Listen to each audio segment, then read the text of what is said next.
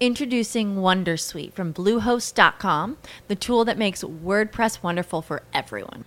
Website creation is hard, but now with Bluehost, you can answer a few simple questions about your business and goals, and the Wondersuite tools will automatically lay out your WordPress website or store in minutes. Seriously. From there, you can customize your design, pick your brand colors, and add blocks. No custom theme or coding required. You'll get content suggestions that you can keep or revise, and with Yoast SEO built in, we automatically help you get found in search engines. From step by step guidance to suggested plugins to an AI powered help bot. Our built in tools make WordPress wonderful for everyone. Maybe that's why Bluehost has been recommended by WordPress.org since 2005. Whether you're a beginner or a pro, you can join over 2 million Bluehost users. Go to bluehost.com slash Wondersuite. That's bluehost.com slash Wondersuite. With lucky landslots, you can get lucky just about anywhere. Dearly beloved, we are gathered here today to. Has anyone seen the bride and groom? Sorry, sorry, we're here. We were getting lucky in the limo and we lost track of time. No, Lucky Land Casino, with cash prizes that add up quicker than a guest registry. In that case, I pronounce you lucky. Play for free at LuckyLandSlots.com. Daily bonuses are waiting. No purchase necessary. Void were prohibited by law. 18 plus. Terms and conditions apply. See website for details. Allora voglio commentare brevemente una parte di un capitolo di un libro che sto leggendo in questo periodo, eh, diciamo, un libro che si chiama Imparare dal Sud di Lino Patuno, Lezioni di sviluppo all'Italia, Magnes, eh, editore, credo che sia a Milano, 2021.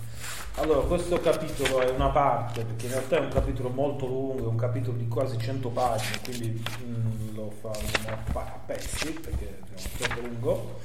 Ehm, ed è il quarto capitolo appunto intitolato I 100 campioni. In questo capitolo l'autore praticamente fa una carellata di quelle che sono uh, 100, 100, aziende, in realtà sono molto di più di 100 perché poi come vedremo all'interno di ciascuna di queste classificazioni sono presenti più aziende, quindi diciamo saranno in totale 200-300 aziende o gruppi industriali o individuazione di imprenditori, eh, insomma eh, persone impegnate nella produzione eh, di eh, prodotti manufatti che operano nel sud Italia. Questo è un libro nel quale diciamo, il, l'autore cerca di ribaltare la narrativa, cioè il sud non sarebbe un luogo arretrato, eh, fatto, diciamo, abitato da persone prive di capacità professionali ed imprenditoriali, al contrario sarebbe eh, un, un, luogo dove eh, hanno sede eh, imprese ed imprenditori che hanno la capacità di fare imprese, di stare nel mondo eh, ad altissimi livelli e che quindi potrebbero addirittura, possono addirittura dare delle lezioni di capitalismo, di impresa, di sviluppo, di benessere, di tecnologia eh, al, al nord e in generale a tutto il mondo. Quindi diciamo un ribaltamento completo della tradizionale narrativa di un sud che arranca e invece la proposizione di un nuovo sud che appunto è eh, in grado di stare nel mondo come diciamo alla pari o se non più di altre aree del mondo. Ovviamente questi sono big player, eh, diciamo vengono individuate tutta una serie diciamo, di settori, ecco noi ci concentreremo in questa fase soltanto sulle prime 10 aziende, i primi 10 campioni che vengono, che vengono proposti. Eh, vedremo di fare anche un po' una critica di questa uh, proposizione. Primo, I primi tre punti in realtà fanno riferimento ad un unico gruppo che è sostanzialmente il gruppo che fa capo alla famiglia Pertosa e quindi si fa riferimento alla Mermec, si fa riferimento a Black Shape, si fa riferimento a eh, eh, diciamo a, eh, anche altre aziende dello stesso gruppo eh, che operano sempre la Citael che ha sede a, ba- a Mola di Bari e così via.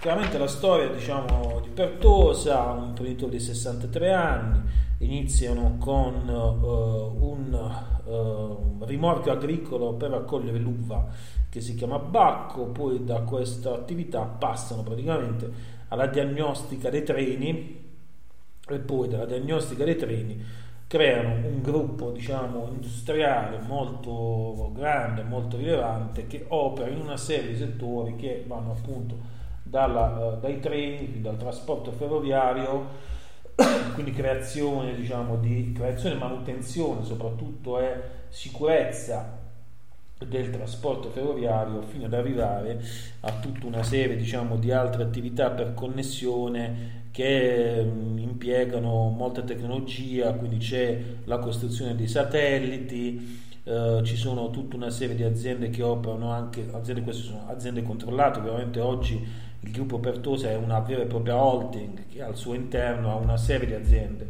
Tra queste c'è per esempio Black Shape, che è un'azienda che appunto sede a Monopoli, che è stata composta da due poco più che trentenni, che praticamente fanno un aereo, diciamo, eh, quello monoposto, eh, che è eh, diciamo molto leggero, che viene realizzato con la fibra di carbonio invece dell'alluminio e ovviamente diciamo un prodotto di eccellenza che viene venduto anche eh, molto a livello mondiale. Poi ci sono altre aziende che vengono qui citate, sono tutte aziende, ripetiamo, del gruppo aziendale, SIT eh, che fa i rilievi aerei, Airwings rete ad alta frequenza per la telemetria in ambito sportivo, Angel Star sviluppo di sistemi ferroviari di bordo, Vitro C7, intelligenza artificiale, poi ce ne sono altri, fino ad arrivare alla Citel, che è l'ultima, diciamo, eh, stabilimento rilevante che è stato realizzato in Puglia, in modo particolare a Mola di Bari, eh, è chiaramente un gruppo diciamo, che occupa qualche migliaio di dipendenti, però ecco, l'elemento rilevante di questa azienda è che i dipendenti non sono tantissimi, non avevano a 100.000, 200.000 dipendenti, però eh, a livello di capitale umano eh, sono dipendenti che hanno un elevato livello di capitale umano. Generalmente SICA, in questo gruppo aziendale, lavorano ingegneri, fisici, informatici, cioè tutti i laureati di materia STEM. Questo è un po', vedremo, il punto di forza, però forse anche il punto di debolezza di queste aziende, perché poi, come ormai evidente, nella struttura organizzativa aziendale di gruppi che sono fortemente orientati alla tecnologia, una delle chiavi diciamo, per aumentare la uh, uh, produttività all'interno delle aziende uh, consiste proprio nel mixare delle competenze STEM con un capitale umano che sia anche orientato diciamo, agli aspetti relazionali, sociali, psicologici, perché i lavoratori STEM hanno un grande problema questo lo può dire chiunque, ci sono dei dati su questo, non lo possono dire tutti quelli che hanno lavorato con gli STEM. Io posso raccontare anche una mia esperienza personale, visto che quasi dieci anni che lavoro con gli ingegneri, gli ingegneri sono assolutamente incapaci di relazionarsi agli altri, di fare team, di fare gruppo, di fare sistema. E visto che per fare dei progetti importanti bisogna mettere insieme le persone, gli ingegneri generalmente sono più interessati alle cose che alle persone e allora bisogna affiancare alla struttura organizzativa aziendale che è, è, è eh, realizzata con appunto oh, diciamo sostanzialmente da ingegneri tecnici fisici bisogna affiancare anche una componente appunto di scienze umane possiamo dire psicologiche cognitive relazionali che aiuti a creare quei team che altrimenti non si creano nelle aziende e questo costituisce spesso, molto spesso, una grave perdita per le aziende. Cioè le aziende come queste, le aziende del gruppo Pertuosa, non solo aziende del gruppo, in generale tutte le aziende STEM hanno questo problema che eh, sottoproducono per l'incapacità degli ingegneri, dei tecnici e dei fisici di avere delle abilità umane che li portano attraverso la relazione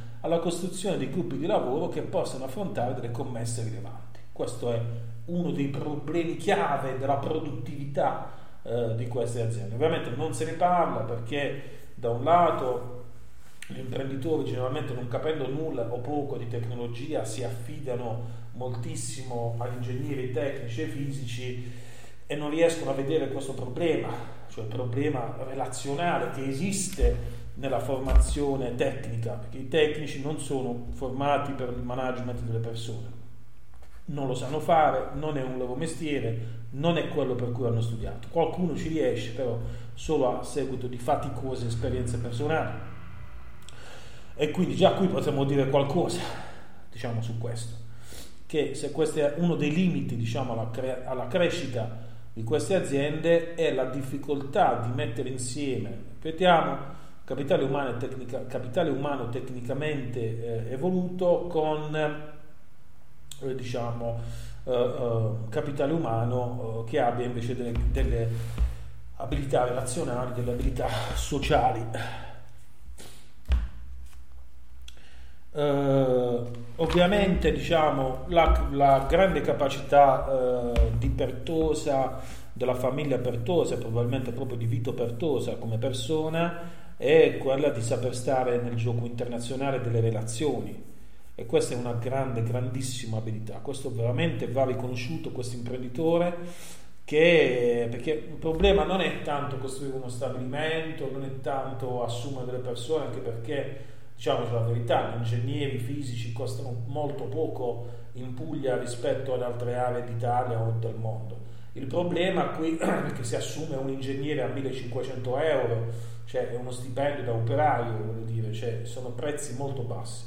Uh, però la, la, fortuna diciamo, di questo gruppo è quello di stare in un contesto internazionale, soprattutto possiamo dirlo, diciamo, legato a un mondo anglosassone. Questi lavorano soprattutto soprattutto eh, in Inghilterra, in Canada, in Australia, negli Stati Uniti, quindi come dire hanno accesso a quel mondo anglosassone che è una chiave della, eh, diciamo, del, del, capitalismo. Eh. Non dobbiamo dimenticare che per quanto gli imprenditori meridionali possano essere bravi, eh, siamo tutti ospiti del capitalismo, cioè il capitalismo alla fine non ci appartiene, non è un prodotto italiano o un prodotto culturale meridionale è una cultura di organizzazione della produzione, di vita individuale e comunitaria che è stata importata e generata dalla rivoluzione industriale. Quindi questo, diciamo, su questo penso che non ci sono dubbi, cioè, eh, dire, siamo tutti ospiti nel capitalismo, sia gli imprenditori settentrionali che gli imprenditori meridionali. Uh, e Pertosa ha questa capacità sicuramente di stare nel mondo delle relazioni internazionali ad altissimi livelli. Questo significa che probabilmente lui, diciamo proprio come imprenditore, ha delle capacità umane e relazionali eh, molto molto spiccate. Questo fatto, diciamo, certamente costituisce un elemento, lui e il suo entourage ovviamente, eh, questo fatto costituisce evidentemente un elemento di grandissima forza di questa azienda. Questa non è un'azienda che è cresciuta grazie allo Stato italiano, diciamo, non è un'azienda cresciuta grazie alle istituzioni italiane, è un'azienda che è cresciuta grazie alle relazioni internazionali. E questo è, una, è possiamo dire, il modello, diciamo, quello che possiamo generalizzare del modello Pertosa, il modello diciamo, di, questa, di questa holding è proprio questo, cioè il segnale dire alle aziende non, non, cercate per forza la connessione con i politici, con le istituzioni locali o italiane, magari cercate una sponda internazionale perché la sponda internazionale può essere addirittura più profittevole, più promettente di una sponda invece nazionale locale. Quindi ciò che sembra lontano ed irraggiungibile in realtà potrebbe avere le caratteristiche della prossimità e della capacità di relazione, di cooperazione molto più di quello che invece sembra prossimo ed invece non lo è assolutamente, come accade per lo Stato e le istituzioni italiane. Certo, qui anche qui dobbiamo dirlo, Forse una delle grandi fortune di questa famiglia, di questo gruppo industriale, è proprio il fatto di stare a Monopoli,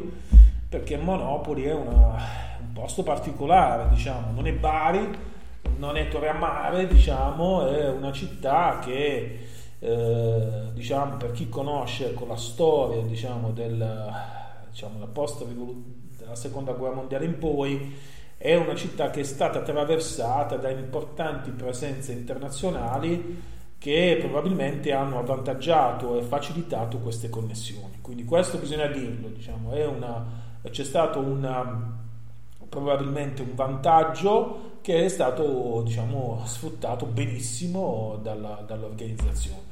Uh, che farà questa azienda per crescere? L'autore qui, Patruno, a certo punto dice che l'azienda è pronta alla quotazione in borsa.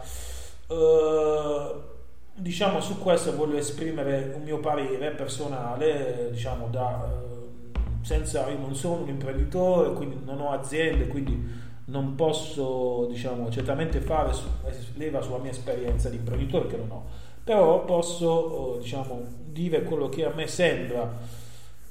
Sì, quotazione in borsa sì, potrebbe andare bene, però non in Italia.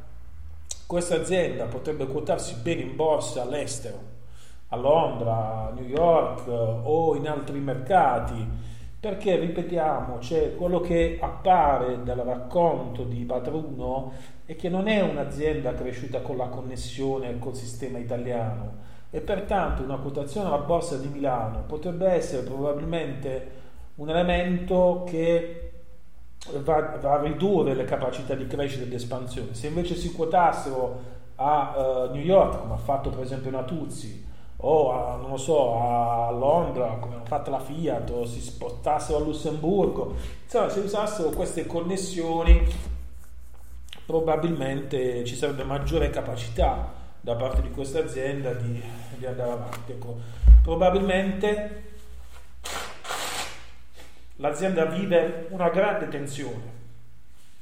Da un lato Uh, però queste sono cose che appunto dico sulla, mia, sulla base, base, di mie considerazioni personali. Mi sembra che sia così, da un lato cresce nel mondo a livello internazionale e dall'altro lato è come se il mondo culturale eh, imprenditoriale eh, italiano voglia catturarla, diciamo tra virgolette, normalizzarla, facendola magari rientrare nei soliti sistemi che si usano in Italia e che spesso hanno fatto fallire le aziende, tipo ci sono tanti esempi su questo, quindi io se fossi un advisor di questa azienda direi loro di non quotarsi in Italia, di quotarsi a Londra, di quotarsi a New York, di quotarsi a Singapore, di quotarsi ovunque tranne che in Italia e di evitare anche le connessioni troppo rilevanti col sistema bancario italiano. Perché eh, evidentemente queste sono aziende che crescono per connessione estera e eh, dovrebbero continuare a seguire quelle connessioni. È un caso particolare, diciamo, dove è l'azienda che traina l'internazionalizzazione delle istituzioni e non il contrario. Però ecco, se l'azienda dovesse iniziare a guardare più alle istituzioni e meno ai mercati, potrebbe veramente avere dei problemi, diciamo, nel medio-lungo periodo. Quindi, diciamo, l'augurio è quello che sia un'azienda che riesca sempre a guardare i mercati esteri, che sia libera in questi mercati e qualora ve ne fosse bisogno, la quotazione certamente potrebbe avvenire appunto nei mercati internazionali. Questo anche per la SITA, eccetera, eccetera. Per quanto riguarda il mondo delle start-up create nel mondo, non voglio dire nulla perché, perché diciamo, non, non mi sembrano diciamo, delle start-up particolarmente diciamo innovative, insomma, la bicicletta che cammina con la macchina, Matipay, non, non mi sembrano delle innovazioni eh, particolarmente degne di rilievo, sì, probabilmente sono importanti diciamo, per il loro gruppo aziendale dal punto di vista affettivo, però ecco, dal punto di vista imprenditoriale, non, diciamo, probabilmente il mondo della start-up, diciamo così, probabilmente se eh, questa azienda volesse diventare un attrattore e collettore di start-up, operando con quelle metodologie di venture capitalism eh, che sono tipiche però delle aziende americane, ecco probabilmente non dovrebbe guardare al territorio pugliese, dovrebbe invece guardare altrove perché purtroppo l'innovazione tecnologica è un qualcosa che viene generato in connessione con eh, diciamo eh, con, eh, con, un certo ambito culturale, ambientale. Quindi cioè, il fatto che è chiaro che probabilmente in California ci sono start-up molto più interessanti di quelle che ci possono essere uh, a Turi uh, o non so, a Putignano. È ovvio questo. Perché manca il clima diciamo, culturale, intellettuale dello scenario tecnologico e così via. Altri luoghi sono più promettenti, poi non ci dimentichiamo che sì, queste sono delle eccellenze, però se noi andiamo a vedere il grado di digitalizzazione della Puglia, eh, la Puglia è una delle ultime regioni in Italia, però è anche una delle ultime regioni in Europa per tasso di digitalizzazione, quindi non è che si può fare il venture capitalism uh, sulle start-up così, diciamo, bisogna ecco, essere attenti e fare un po' quello che fanno Google o quello che fa Amazon quando appunto fanno lo shopping aziendale delle imprese che loro ritengono essere rilevanti. Detto questo, chiudiamo sul gruppo Pertosa, che sicuramente, secondo l'autore di No Patruno, mi sembra sia il primo modello diciamo, di, eh, di, impresa nel sud Italia e in modo particolare certamente in Puglia. Quindi diciamo, questo gruppo guida eh, il, me- il, metodo, il modello, è un modello per fare impresa ed è un modello, questo possiamo dirlo, soprattutto per stare nei mercati internazionali. Poi l'autore continua e diciamo si passa dalla tecnologia ad un mondo fatto sostanzialmente di agroalimentare, perché tutte le altre diciamo, aziende che vengono presentate sono tutte agroalimentari. Si parte col bergamotto.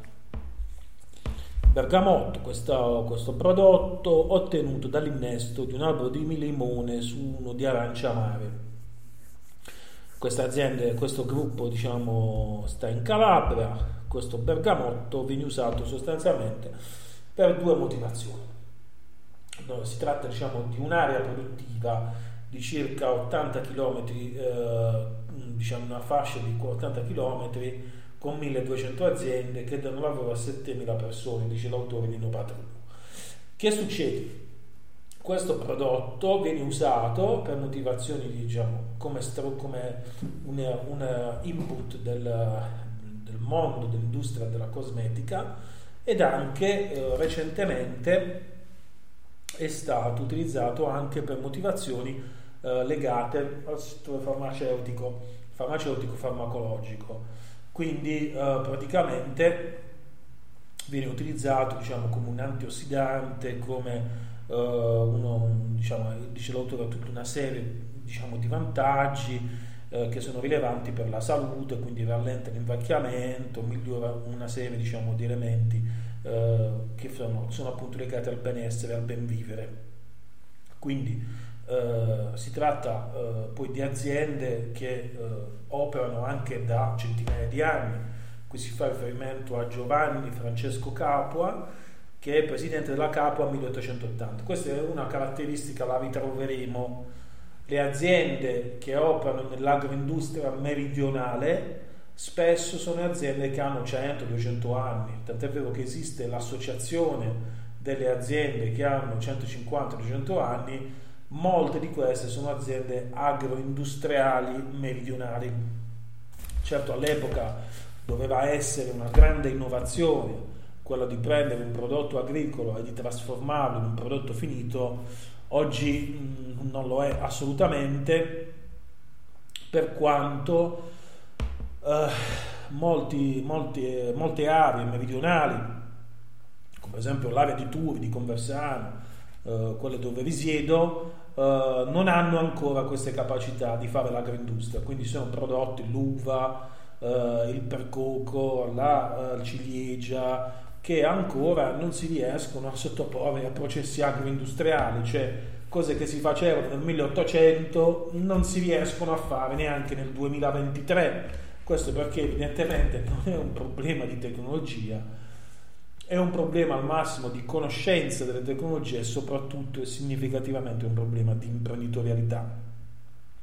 Lo ripeto, noi siamo ospiti del capitalismo, il capitalismo non ci appartiene, è, una, uh, è una, uno scenario, un ambito culturale che è del mondo anglosassone sostanzialmente, dei paesi del nord Europa e ci sono aree meridionali dove questa cultura non ha attecchito per nulla, eh, non ci sono, come dire, eh, metodi, non ci sono norme implicite ed esplicite, è uno, è, l'agricoltura soffre molto di questo dell'incapacità, di, di, della mancanza di spirito imprenditoriale.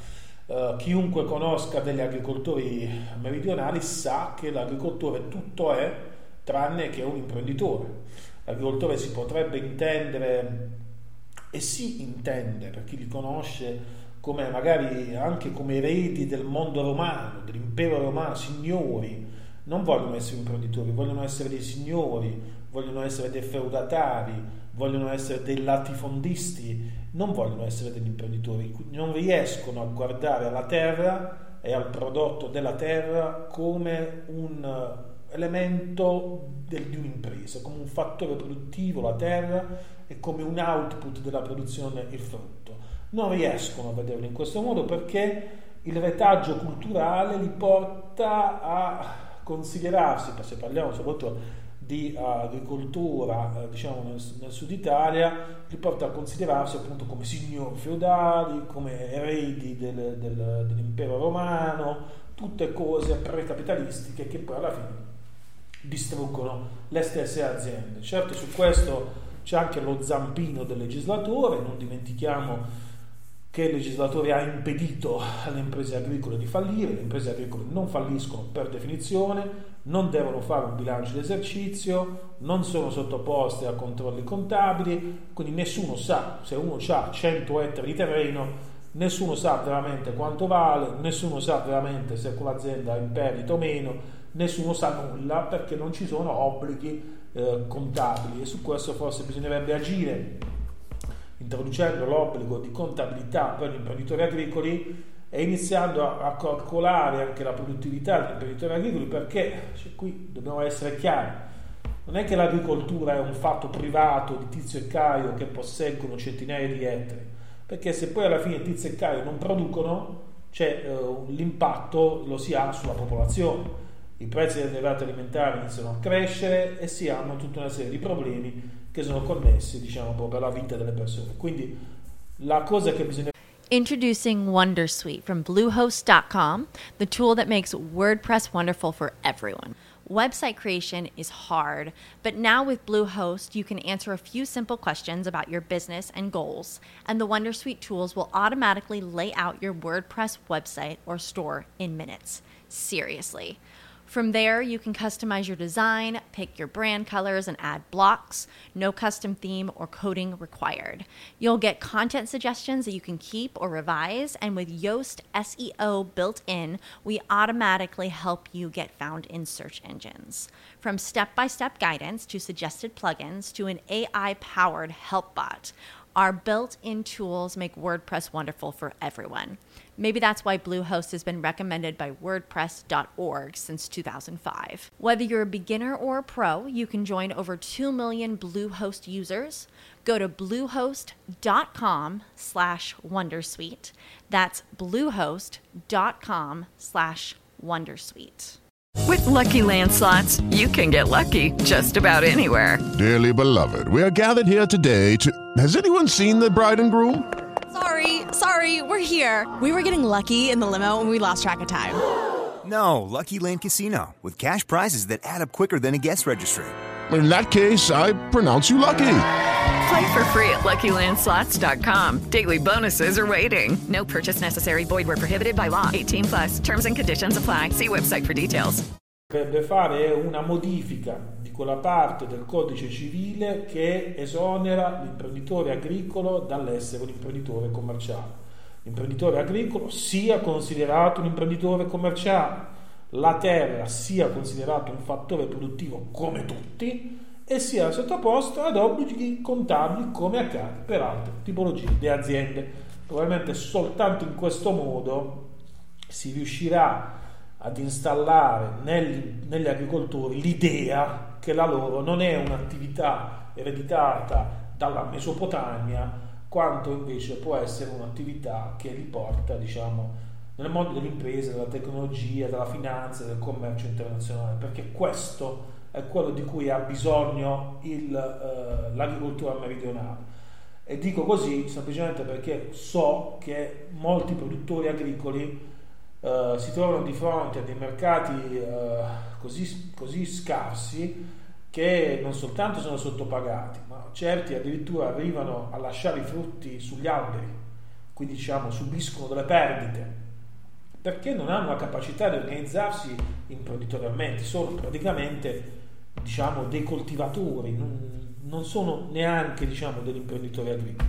Vabbè, detto questo, andiamo avanti, c'è Amarelli, Amarelli invece è un'azienda che funziona, questi fanno le amarelle da 1800, le vendono in tutto il mondo, stanno in Calabria, eh, sono riusciti a trasferirsi l'azienda grazie, dice l'autore, a una serie diciamo, di una strategia ereditaria che li ha portati eh, diciamo, a consentire il trasferimento soltanto ad alcune tipologie di persone e non anche ad altre eh, nella famiglia, quindi praticamente hanno fatto la successione ereditaria diciamo, dei, dei primigeniti, diciamo, una, una, cosa quasi bestiale che però diciamo, ha portato questa famiglia a, uh, consent- a conservare questa azienda.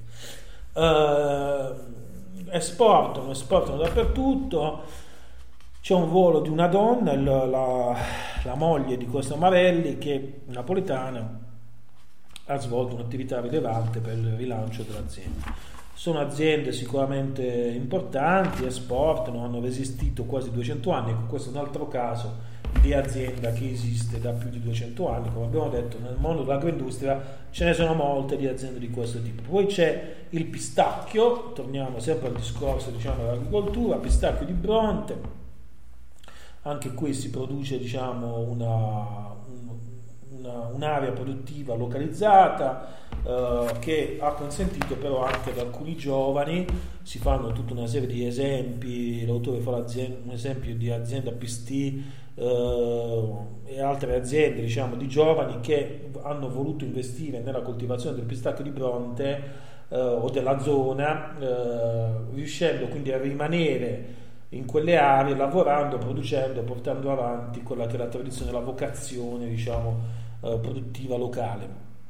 Poi c'è la mozzarella di bufala campana, ovviamente, qui si dice che è un prodotto eh, tra Caserta e Salerno, nel 2019 650 milioni di euro eh, ricavi con un giro di affari di un miliardo e due, eh, probabilmente, possiamo dirlo, diciamo,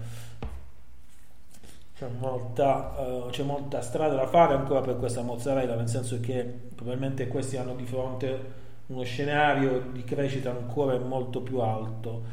Uh, poi si fa riferimento anche alla mozzarella di Gioia Colle che ha ricevuto il DOP.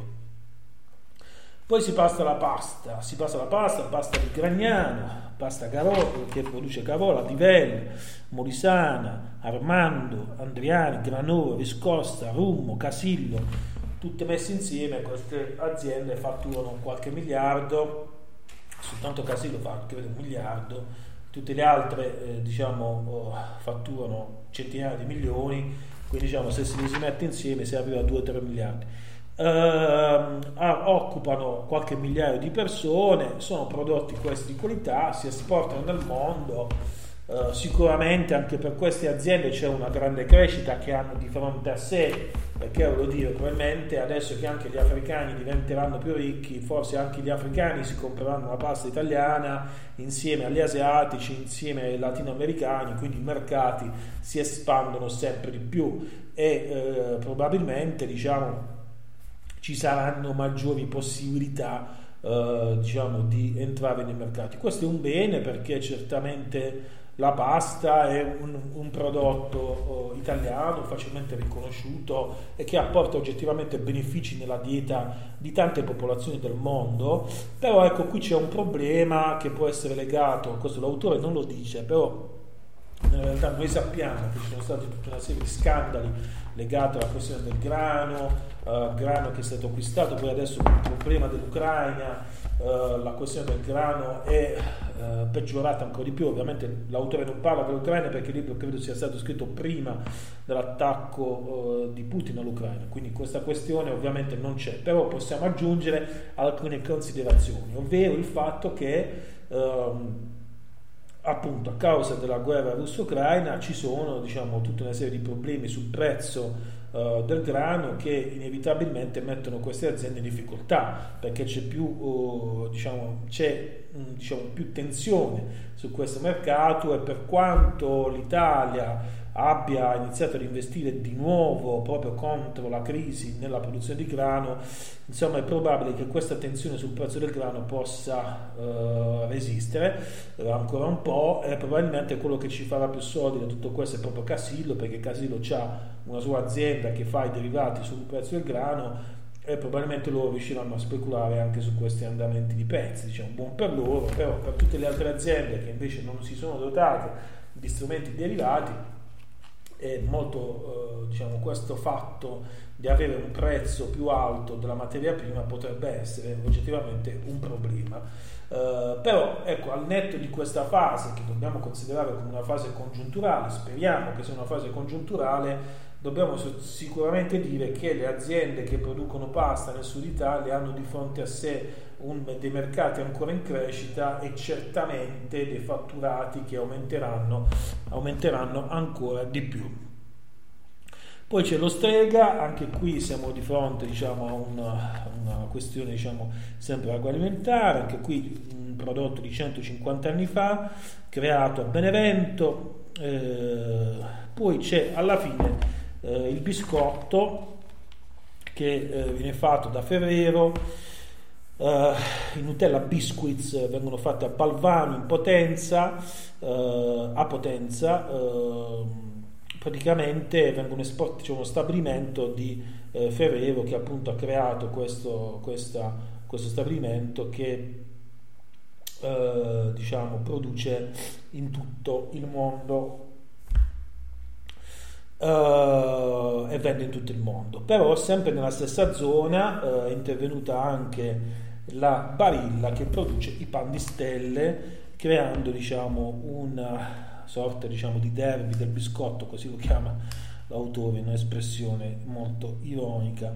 E poi ci sono delle nuove delle nuove diciamo innovazioni come il bisco crema nocciole al 100% italiane e così via Cosa possiamo dire diciamo, di questa prima parte? Ripetiamo, poi riprenderemo questo discorso perché l'autore fa una lunga elencazione di aziende, eh, diciamo, questo libro è un po' diciamo, ostico perché appunto sembra proprio un'elencazione, sembra un po' come diciamo, bestiari medievali, diciamo, c'è una descrizione delle aziende eh, che, vengono, che vengono realizzate. Certamente la prima cosa che possiamo dire è che a fronte di un, un unico gruppo industriale meccanico che opera nella meccanica, nelle telecomunicazioni, nei satelliti, nelle nuove tecnologie, nell'intelligenza artificiale, eh, nella, nell'ingegneria ferroviaria, vi sono nove, set, nove, aziende o gruppi industriali che operano nel settore agroalimentare. Questa è la prima cosa che dobbiamo dire. Questo non va bene. Non va bene, non va bene perché eh, non è soltanto un rapporto 1 a 9, è chiaro che se prendiamo gli aggregati, l'agroindustria produce assai di più dell'industria del gruppo Pertosa, eh, però è, è, un problema anche il gruppo Pertosa, perché? Perché noi sappiamo, ce lo dicono i dati economici, che le economie che funzionano sono economie che operano nel settore del terziario, Uh, cioè nel settore dei servizi ed in modo particolare del terziario avanzato, ovvero la ricerca, lo sviluppo, la consulenza, la strategia di impresa e così via. E non ci sono aziende tra i campioni meridionali che operano in questo settore. Cioè la, la, dire, l'economia basata su agricoltura, industria, manifatturiera è un'economia da metà Novecento, non è un'economia da uh, diciamo uh, postmoderna, come dire. Le economie postmoderne hanno il 75% del PIL fatto di servizi Qui il settore dei servizi non c'è, non c'è proprio, non c'è. E non è che l'informatica può sopperire, fatta come la fanno i Pertosa, perché non c'è, appunto, non c'è servizio. Questo è un problema, perché da un lato, oh, diciamo, l'industria eh, meccanica l'industria, e l'agroindustria sfruttano la dimensione dei bassi salari bassi fattori produttivi, bassi salari, si offre un prodotto di qualità a prezzi bassi, si va facilmente nei mercati internazionali. Però questo significa che il territorio, l'economia locale non cresce, perché per far crescere l'economia locale non bisogna sempre dare redditi bassi, pure gli ingegneri, ai dottorati, ai manager, tutti prendono stipendi bassi e l'azienda fa fatturato vendendo all'estero con i prezzi dell'estero. E non è che può funzionare sempre così, perché in questo modo è l'economia locale che subisce, diciamo, le conseguenze di questa dimensione e i mercati locali non crescono, non cresce la demografia, non cresce nulla, si ha semplicemente un trasferimento dalla base alla, diciamo, alla, alla classe dirigente con un, esport, un, orientamento all'estero che, ripetiamo, non, non, è che, non è che all'estero ci mettono più di 5 minuti a fare un'azienda che fa il controllo ferroviario. Se questi vincono i bandi è semplicemente perché hanno dei prezzi bassi e quei prezzi bassi li fanno pagare ai dipendenti, cioè diciamo le cose come stanno, perché così è. E quindi diciamo, questa cosa può andare bene, si cresce, si va avanti, si lavora, certo, meglio lavorare che essere disoccupati, però non è una strategia di crescita questa, non per, certamente per l'economia locale.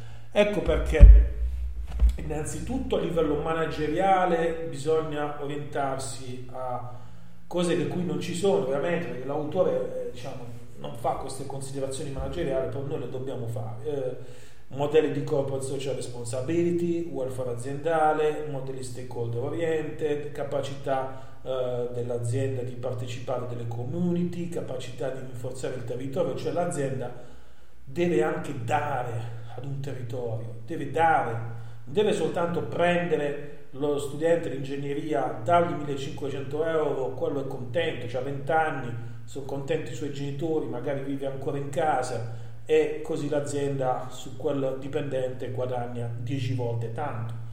Non basta questo, può bastare all'inizio, può essere una strategia iniziale, poi ci vuole qualcosa in più che appunto l'azienda faccia per la comunità, per la società, per la, il rafforzamento dell'economia locale.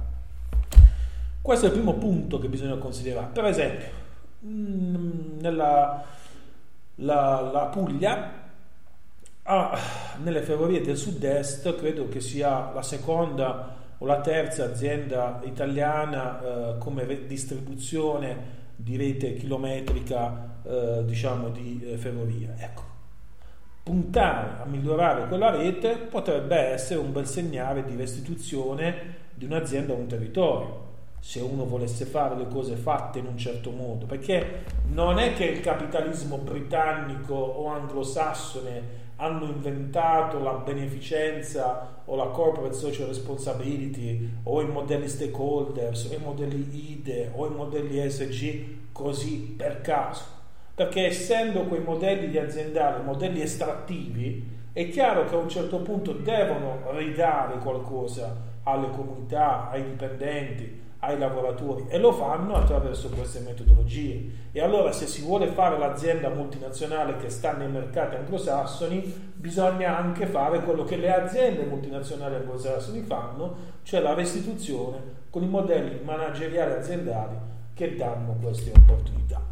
Questo, diciamo, questo è il gioco.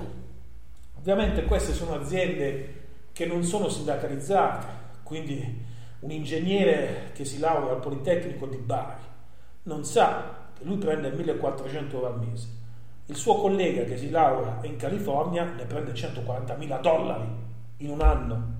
Cioè, queste sono le differenze. È chiaro che se tu devi produrre negli Stati Uniti pagando un ingegnere neolaureato 140.000 dollari, non riuscirai mai a essere competitivo come uno che produce in Puglia che paga l'ingegnere eh, 20.000 dollari, 20.000 euro, ovviamente 7 volte tanto.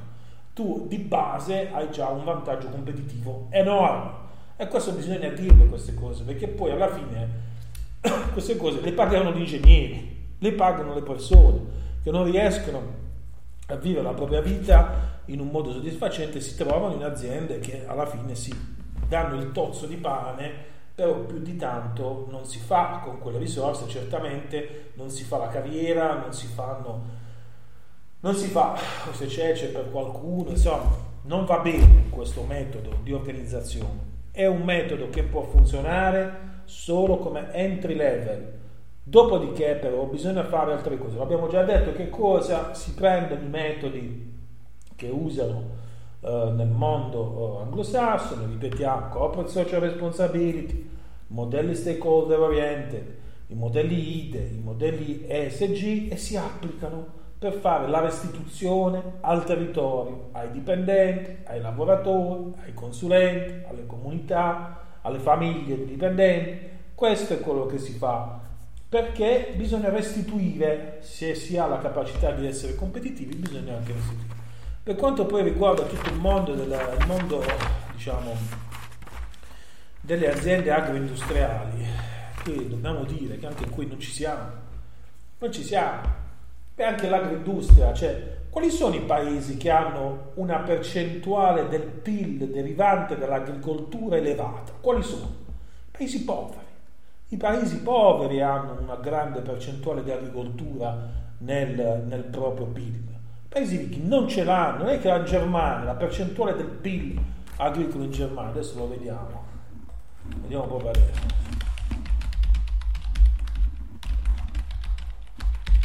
È una percentuale bassa, quanto sa? Parliamo diciamo di valori veramente valori veramente ridotti, cioè parliamo dell'1, del 2%, a chi, a chi è che fa? Chi è che fa i soldi dell'agricoltura? Lo fanno i paesi poveri. In Germania 0,9% dell'agricoltura. Lo 0,9% del PIL tedesco è fatto dall'agricoltura e i tedeschi hanno un reddito pro capite di 40.000 euro, che è il doppio di quello italiano. Quindi c'è questa storia dell'agroindustria, sì, andrà bene per loro, per queste aziende, per queste famiglie, ripeto, sono aziende e famiglie che hanno la prospettiva di vivere come i signori feudali, come c'è chi li conosce, lo sa, è così. Questa gente si sentono gli eredi dell'impero romano, eh, cioè non hanno una vera capacità industriale, perché se ce l'avessero non sarebbero rimasti soltanto in quel business. L'unico gruppo che qui ha, tra tutti quelli che sono stati citati, l'unico gruppo che ha, che ha avuto veramente la capacità di andare oltre l'agroindustria è il gruppo Casillo. Perché Casillo, come abbiamo già detto, si è fatto l'azienda derivata, che è una cosa, uno potrà anche essere contrario ai derivati finanziari, però fare un'azienda di derivati finanziari accurato significa avere una proiezione internazionale enorme, un grado di sofisticazione enorme e una capacità di comprensione dei mercati elevatissima sono cose ultra raffinate. Quelle sì sono dei, delle organizzazioni che hanno senso. E quindi Casillo diciamo lo possiamo stralciare, però tutti gli altri, cosa diciamo, che tipo di innovazione? Cioè uno che fa lo stesso prodotto da 150 anni, continuità aziendale, bene, una cosa buona, stessa famiglia, buon per loro, però voglio dire, occupavano forse le stesse persone di quelle che occupano adesso, forse un po' di meno adesso, non hanno, non hanno, investito in altro, non hanno creato altro, non si sono evoluti, cioè non va bene. Cioè, prendiamo il caso della Toyota. La Toyota, che è un'azienda familiare, la Toyota prima di fare le macchine faceva eh, i telai, i telai tessili, poi ha iniziato a fare macchine. Quindi, questo che significa? Che sostanzialmente il fatto che queste aziende da più di 150 anni fanno sempre lo stesso prodotto e non crescono e non diventano delle holding e non investono, almeno per Tosa l'ha fatta l'holding. Questi neanche quello fanno, nonostante abbiano delle aziende che funzionano, nonostante abbiano dei, stiano in mercati che funzionano, cioè non si capisce che l'imprenditore ad un certo punto diventa anche un banchiere, diventa anche un finanziere, non può fare solo l'imprenditore. Cioè l'imprenditore a un certo punto si compra la banca, si compra la banca non perché chissà che cosa c'ha in testa, si compra la banca perché capisce bene che per espandersi e fare altre cose ci vuole un certo tipo di organizzazione. Però se tu fai un prodotto che è legato esclusivamente alla terra, al territorio, non lo puoi replicare da nessun'altra parte, evidentemente c'hai un limite che prima o poi lo sconterai e lo sconterai nonostante tu possa organizzare in un modo perfetto il passaggio ereditario lo sconterai lo stesso perché comunque nella crescita dei mercati non riesci a crescere anche come offerta. Quindi l'altro problema dei prodotti dell'agroindustria è la scalabilità del prodotto, la possibilità di replicare il prodotto altrove. Questo è molto importante. L'autore nella parte iniziale di questo capitolo parla di eh, coltivazioni idroponiche, eh, queste sono cose molto rilevanti. Qual è la strada dell'agricoltura del futuro? Possiamo aggiungere altre cose, per esempio in, in Israele hanno fatto l'agricoltura verticale, ci sono cose biotecnologiche in ambito agricolo che potrebbero essere realizzate. Noi sappiamo che ormai la coltivazione delle verdure può avvenire anche in una città, in un palazzo di una città, così si vanno anche a ridurre i costi della, della, diciamo, del trasporto eh, dal punto di vista delle emissioni di CO2 e si arriva più vicino al consumatore. Però queste cose noi non le facciamo, non ci sono. E quindi diciamo, questa agroindustria, la sensazione che dà, non è quello di un settore innovativo, non è scalabile, non è, non è un modello. Ecco, diciamo così, l'agroindustria non è un modello per i giovani, perché i giovani quando si confrontano con queste grandi famiglie che hanno delle grandi storie, che hanno dei grandi appezzamenti di terreno e magari sono persone che queste risorse non ce le hanno, non vedono in quella famiglia la possibilità di replicare quel mondo, si sentono invece esclusi, avvertono un senso di gerarchico, di eh, diciamo, imposizione e quindi si orientano ad altro, ovviamente. Quindi diciamo, non è come uno che vuole imitare Elon Musk. Elon Musk fa tecnologie che sono più o meno replicabili, ci vogliono capitali, risorse e tecnologia, però si possono replicare, però come dire, l'heritage eh, di una famiglia importante, cioè sono cose che sì, andranno bene per il marketing, però diciamo socialmente, come dire, economicamente non, non è qualcosa di veramente così rilevante. Questo dobbiamo dire l'autore diciamo, sull'agroindustria ho molti dubbi e credo che sia più una, un elemento che frena lo sviluppo uh, piuttosto che un elemento diciamo, che crea le condizioni. Ho detto per, per l'agricoltura bisogna fare alcune cose. Uno, togliere il, l'impossibilità di fallire. Gli imprenditori agricoli devono poter fallire come tutti gli imprenditori. Anche gli imprenditori agricoli devono poter fallire. Significa che l'imprenditore agricolo deve poter fare il mutuo con la sua terra, se non lo paga fallirà, quel terreno andrà alla banca, la banca lo venderà a chi ritiene di doverlo vendere. Questo è l'elemento essenziale. Punto numero due. uh, manca il settore dei servizi. Non ci sono grandi gruppi che fanno il settore dei servizi. Non ci sono servizi di nessun tipo non c'è una grande azienda legale, non c'è una grande law firms, no? cosiddette law firms. Negli Stati Uniti law firms occupano migliaia di persone, arrivano ad occupare 10, 15, 20 mila persone, aziende law firms. Uh, mancano le aziende della revisione contabile, non ci sono grandi gruppi che operano nella revisione contabile meridionale, mancano le grandi aziende informatiche, non ci sono grandi aziende informatiche che operano nella a livello meridionale, quindi c'è l'economia meridionale. È veramente entrata e noi lo capiamo. Per, dalla dimensione dei servizi. Se i servizi non cresceranno, non, non ci sarà gioco, cioè aumenterà solo l'estrazione. Queste famiglie che sono indicate, belle famiglie con la loro storia perfetta, diventeranno sempre più ricche e i giovani se ne andranno sempre di più se si vuole invertire questo processo, se si vuole, e non credo che lo si voglia fare, perché chi ha il potere non lo vuole perdere, preferisce essere po- ricco in un mondo che si impoverisce piuttosto che essere povero in un mondo che si arricchisce, eh, ovviamente diciamo non si faranno quelle, quelle aziende. Allora, se eh, il progetto quale potrebbe essere? Creare appunto aziende dei servizi che hanno sede nel sud Italia, facendolo crescere anche a livello internazionale. Questo potrebbe essere forse l'unica chance, però ecco, su questo abbiamo dei dubbi. Poi continueremo con le altre con le altre 90 aziende individuate dal libro di patrono.